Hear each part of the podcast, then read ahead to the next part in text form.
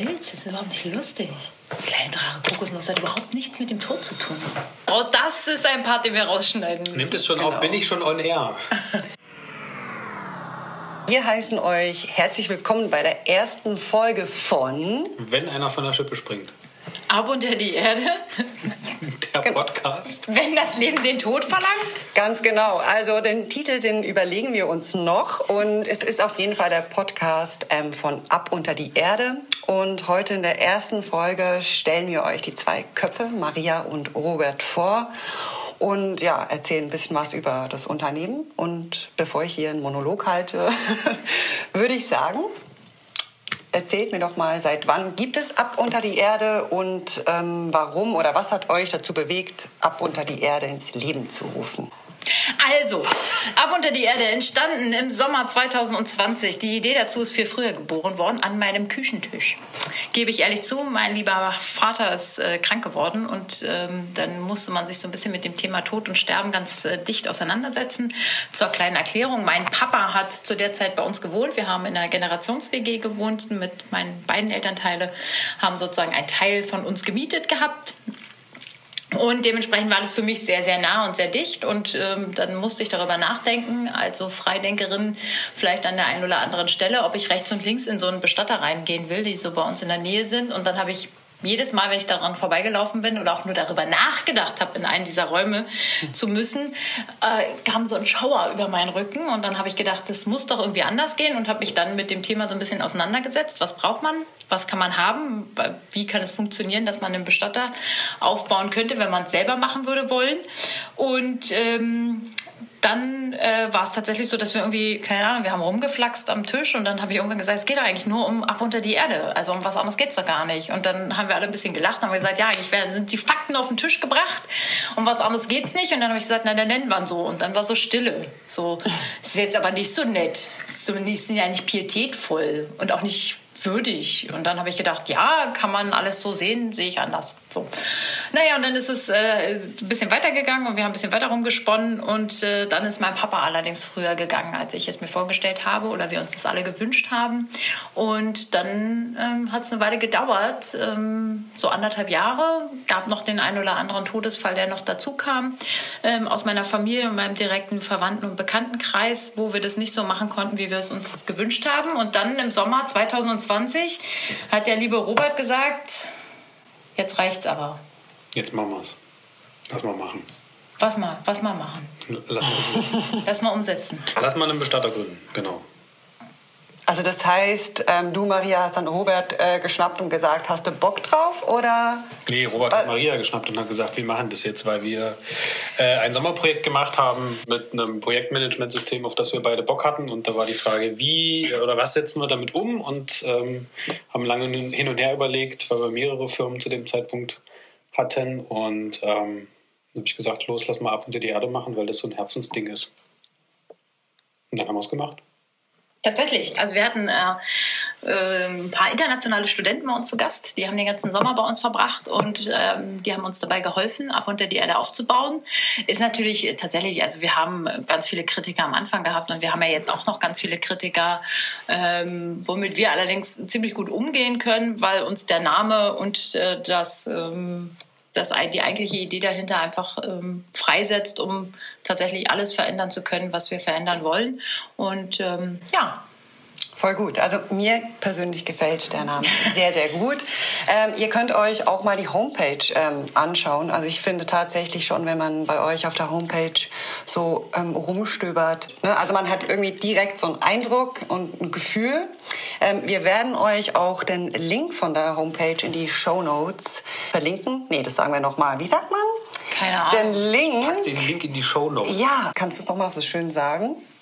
Packen euch irgendwo, wir packen den Link in die äh, Beschreibung, Show Notes. Genau, wir packen Wir den. Link von der Homepage in die Show Notes und dann freuen wir uns, wenn ihr da mal vorbeischaut. Wir machen Genau. was Linkes. Äh, Fakt am, am Rande, die Erstellung der Website oder das umzusetzen, wie sie in äh, hauptsächlich Marias Kopf war, war das, was am längsten gedauert hat. Das ist tatsächlich wahr. Also wir haben tatsächlich das Unternehmen gegründet und die Studenten waren super schnell. Also dieses System, was wir da ja tatsächlich getestet haben, das erste Mal. Also wir sind halt in der Unternehmensgründung, wir beraten auch den einen oder anderen Gründer und wir haben überlegt, okay, wir würden es gerne mal austesten. Funktioniert es mit diesem Projektmanagementsystem? Und äh, was aber am Schluss am längsten gedauert hat, war tatsächlich das, was ich in meinem Kopf hatte von der genauen Idee, wie so eine Website auszusehen hat, ähm, hat einfach am längsten gedauert. Und es ist auch bis heute immer noch der, der schwierigste Part, weil viele Dinge in meinem Kopf tatsächlich entstehen. Also egal, ob es ein Flyer ist oder ob es ein, ein, äh, jetzt das Layout von den, von den Ab- unter die Erden Geschäften ist oder so. All das entsteht in meinem Kopf tatsächlich oder oft in meinem Kopf. Ich lasse mich dann natürlich von der einen oder anderen Sache inspirieren. Aber das dann sozusagen aus meinem Kopf äh, rauszubekommen, ist tatsächlich total schwer, weil ich bin künstlerisch sonst nicht so gut. Also ich kann weder malen, noch kann ich mich irgendwie hinsetzen hinsetzen und kann dann so ein Grafikprogramm irgendwas machen. Und mit Worten, das fällt mir nicht ganz so schwer, aber scheinbar sind die Worte, die ich dann verwende, nicht die richtigen für die anderen, die es machen sollen. Das ist tatsächlich äh, das Schwierigste bei alledem gewesen. Oder ist es immer noch? Aber ich finde auch, ähm, die Begegnung mit dem Tod ermutigt zum Leben. Also äh, wenn ich das jetzt richtig ähm, formuliert habe. Meinst du jetzt, wenn man einen Toten sieht, ah, nee, besser ist jetzt zu lebend? Oder? Nee, aber wenn man begreift, dass es halt endlich ist, glaube ich schon, dass man ein bisschen anders lebt. Weil ich glaube, also gerade wenn man jünger ist, lebt man ja so in den Tag äh, hinein im Sinne von, ja, da geht ja noch 200 Jahre. Es gibt ja auch so Völker, die leben mit der Vorstellung davon, dass der Tod immer auf der linken oder rechten Schulter sitzt. Grundsätzlich gesehen glaube ich das auch. Ich glaube schon, dass wenn du eine Begegnung, entweder wenn jemand aus deinem Leben geht, der irgendwie dir nahe stand oder vielleicht auch gar nicht so nahe stand, aber irgendwie etwas, mit dem du etwas verbunden hast in irgendeiner Form, wenn derjenige geht oder diejenige. Oder aber ähm, auch wenn du selber eine Nahtoderfahrung hast, das verändert dich schon. Allerdings habe ich schon das Gefühl, dass diese Veränderung auch manchmal nicht nachhaltig ist. Also ich habe schon den einen oder anderen so in meinem Bekannten- und äh, Kreis, wo es eine Nahtoderfahrung gab, auch eine sehr deutliche, die zuerst zu einem absoluter, zu einer absoluten Veränderung geführt hat und dann man doch wieder so sich einschleichen lassen hat. So, also ich denke schon, dass wir seit wir ab unter die Erde haben, einen anderen Umgang damit haben, nochmal. Schon, also sowieso, was das betrifft, wie wir selber über den Tod und das Sterben denken. Aber was mich tatsächlich am meisten überrascht hat und mich auch am meisten beeinflusst, ist tatsächlich ähm, der Umgang mit den Verstorbenen selbst. Also das ist tatsächlich etwas, für mich war es selbstverständlich. Alle Leute, die in meinem näheren Verwandtenkreis gestorben sind, die durfte ich alle nochmal ähm, anfassen, denen durfte ich nochmal begegnen, auch als sie verstorben schon waren. Ähm, und dementsprechend war das für mich eigentlich etwas ziemlich Natürliches und mir war nicht bewusst, dass das A von vielen Bestattern gar nicht so gewünscht ist und mir war nicht bewusst, dass ähm, der Umgang mit den Verstorbenen, der liebevolle und respektvolle, keine Selbstverständlichkeit ist in dieser Branche. Ähm, und dementsprechend war das für mich, also ist es irgendwie ganz normal so, ja. Also es ist jetzt nicht so, dass ich da überhaupt gar nie Probleme hatte, überhaupt nicht. Jemand Fremdes, jemand, den man nicht kannte vorher, ähm, zu berühren in, in, in, dem verstorbenen Zustand ist schon noch mal was anderes. So war auch für mich was anderes als diejenigen, die halt keine Bestatterin offiziell gelernt hat, sondern äh, ist ja ähnlich wie beim Fotografen. Du darfst dir den Titel einfach zulegen, wenn du das Unternehmen hast. Ähm, aber das war für mich schon nochmal ist eine, eine andere Herausforderung gewesen. Irgendwie was, was Neues ähm, tatsächlich. Und aber auch zu sehen, wie wichtig mir das jetzt geworden ist in diesem Zuge. Darüber werden wir bestimmt auch noch die eine oder andere Podcast-Folge machen, weil es tatsächlich etwas ist, was so ein bisschen der Kern unserer Arbeit auch geworden ist. A, die Fürsorge, tatsächlich die Totenfürsorge auch schon im Sterbeprozess tatsächlich, da ist derjenige zwar noch nicht tot, aber da beginnt oft schon die Fürsorge. Erstens die Fürsorge für diejenigen, die begleiten, aber auch die Fürsorge für denjenigen, der dann geht, damit er sich sicher sein kann, was danach mit seinem Körper passiert.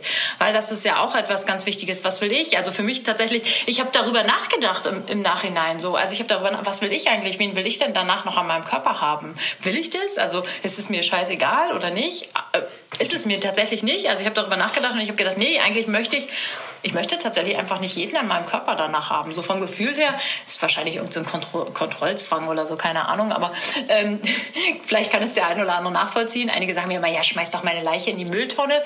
Nein, auf gar keinen Fall. Aber ähm, ja, das hat sich bei mir verändert und ich glaube, dieser Umgang mit den, mit den Verstorbenen ist tatsächlich etwas, was für mich ähm, zum Geschenk geworden ist in der Zeit, wie wir jetzt auch unter die Erde machen. Das ist halt so ein bisschen schutzlos, ne? Also dieser Körper, der liegt dann halt da und ähm, ja, also wenn du, wenn du älter bist, dann hast du ja eine gewisse Fürsorgepflicht für deine Kinder, die können sich zum gewissen Teil selber verteidigen und wenn das nicht mehr geht, dann springst du halt ein und bei Angehörigen ist es ja genauso, aber wenn dann jemand verstorben ist, dann ist derjenige von allen geliebten Menschen in Anführungsstrichen getrennt, wenn er da in der Kühlung liegt. Ähm, und da irgendwie diesen Körper nochmal zu, zu schützen und auch mit Respekt zu behandeln und zu gucken, sich zu Gedanken zu machen, was könnte derjenige wollen oder nicht wollen oder die Angehörigen zu fragen, äh, was hat derjenige sich gewünscht oder nicht gewünscht. Im muslimischen Bereich ist es zum Beispiel dann so, dass äh, ja diese Totenwaschung von bei den Männern von den Männern vorgenommen wird, bei den Frauen von den Frauen. Äh, da ist es äh, rein ähm, religiös einfach ganz klar geregelt, aber das sind halt so Sachen, die kann man ja individuell für sich generell entscheiden. Ähm, möchte ich das, möchte ich das nicht? Wie gesagt, wer ist an meinem Körper? Und äh, so diese klassische, fass mich nicht an. Also ich kann das schon verstehen. Ich man ist halt so ausgeliefert. Und ja, das ist das Leben nicht mehr in dem Körper, aber dieses Ausgeliefertsein ist in meinem Kopf eher was Unangenehmes tatsächlich. Und da vielleicht zu wissen, okay, das passiert so, wie ich mir das gerne wünsche oder das und das ertrage ich noch, das ist ja etwas, was man in einer Pflegesituation, wenn zum Beispiel eine Palliativbegleitung ist, schon vorher hat. Äh, wer pflegt wie, ähm, wer darf an den Körper ran, wer wäscht was wo. Das ist ja, also da beginnt es ja quasi schon, dass man sich vielleicht den einen oder anderen Gedanken macht. Jetzt sind wir schon voll tief eingestiegen. Darum soll es auch in der ersten nee. Folge Gott gehen. Ihr müsst aufhören. Gut, ihr Lieben, ganz, aber ganz, ganz, ganz eine wichtige Frage zum Schluss. Warum sollte man euren Podcast abonnieren? Was ist der Plan? Was erwartet äh, die lieben Zuhörerinnen und Zuhörer in den nächsten Folgen? Also wenn du die pragmatische Antwort willst, um keine Folge zu verpassen. Gut, jetzt Robert hat wir auch gerne. so viel zu sagen. Es ist einfach ich habe schon gehört, dass ja da so Ideen rumschwirren. Ne? Also für mich ist es tatsächlich so, dass ich denke, ähm, wir alle setzen uns früher oder später mit dem Tod auseinander. Bisher kommt ja da keiner lebend raus. Und ähm, mal gucken, wo es hingeht. Es ist ja tatsächlich auch spannend, was die Kryotechnik äh, mal sagt oder was auch immer. Das wissen wir alles noch nicht. Aber es gibt auch äh, ganz viele spannende neue äh, Bestattungsarten, die wir mhm. ja bei Ab unter die Erde tatsächlich auch in gewisser Weise anbieten, was so auf dem Bestattermarkt, äh, glaube ich, eher untypisch ist. Aber ich glaube, es soll tatsächlich viel ums Leben gehen. Einmal ums Leben davor. Was, was ist wichtig? Was ist mir wichtig? Und wie möchte ich gerne tatsächlich auch einen Sterbeprozess haben? Wir werden auf jeden Fall den einen oder anderen Menschen äh, ähm, hier bei uns zu Gast haben, der jemanden verloren hat, weil ich glaube, wir dürfen auch einfach das, äh, das Abschied nehmen ein ähm, bisschen mehr ins Leben holen, weil wir sind halt, also bisher ist unsere, unsere gesamte Gesellschaft darauf ausgelegt, den Tod möglichst auszuklammern aus unserem Leben. Der hat ja mit uns eigentlich nichts zu tun. Und wir machen ja so Aktionen, dass wir mit dem Bällebad auf ein Familienfest gehen, in ein Einkaufscenter. Wir haben eine Abschiedsbar, wo tatsächlich äh, die Bar aus einem Sarg besteht. Wir machen regelmäßig einfach auch wirklich Veranstaltungen, wo Kinder zu uns kommen können. Wir äh, sind bei, in Akademien und machen da irgendwie Vorträge zum Thema Tod und Sterben und Begleitung ähm, und aber auch Totenfürsorge. Und ähm, dementsprechend merken wir schon, dass wenn man dem Thema anders begegnet, tatsächlich ähm, die Türen auch ganz andere sind, die man, man muss nichts aufstoßen und man, man kann mit uns einfach auf einer ganz anderen Art und Weise über den Tod und über das Sterben sprechen und ähm, auch über Bestattung und Beerdigung. Und unser Hauptanliegen ist ja tatsächlich, die Beerdigung und die Bestattung einfach so zu gestalten, wie derjenige, der gegangen ist und so, wie es ihm gefallen würde. Und wir glauben, dass Abschied dazugehört und dass Abschied sehr unterschiedlich verlaufen muss und verlaufen kann. Und dass wir den Abschied deswegen schön und tröstend gestalten wollen. Weil für uns ist ein Abschied, der traurig und trist ist. Und das erleben wir im Moment in Deutschland noch relativ oft, dass so Abschiede, die auf dem Friedhof gefeiert werden oder so traurig und trist sind. Ähm, und wir wollen das einfach verändern. Wir wollen da einfach eine grundlegende Veränderung anstreben und sind da einfach auch ziemlich deutlich, glaube ich, in dem, wie wir das nach außen hin transportieren. Wir wollen Abschiede, die schön sind, die tröstend sind, die gestaltet werden können von denjenigen, die entweder selber gehen oder gegangen sind oder aber von den Familien und den Zugehörigen dazu. Dementsprechend ähm, werdet ihr davon bestimmt was hören, von, der, von dem einen oder anderen, der mit uns seinen Abschied gemeinsam erlebt hat. Also nicht den Abschied, also vielleicht, vielleicht interviewen wir auch noch jemanden, der seinen Abschied schon bei uns geplant hat, aber noch nicht tot ist. Ich weiß nicht, wie es euch geht, aber ich bin auf jeden Fall äh, tierisch gespannt und freue mich drauf. Und dann äh, würden wir uns äh, verabschieden, wir drei, und freuen uns. Also ja, ich, ich würde noch weiterreden, aber ich darf nicht. Genau, ich, und dann gibt Verstehe dich nicht. Also liebe Olivia, du bist nicht so engagiert.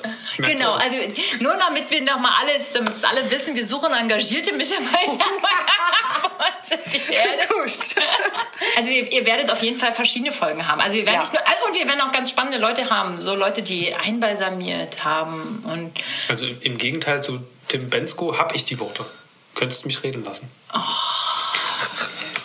also das war das Schlusswort. Ich danke dir, Robert. Und äh, dann sagen wir einfach mal Tschüss und bis zum nächsten Mal, oder? Au bis dann. tschüss.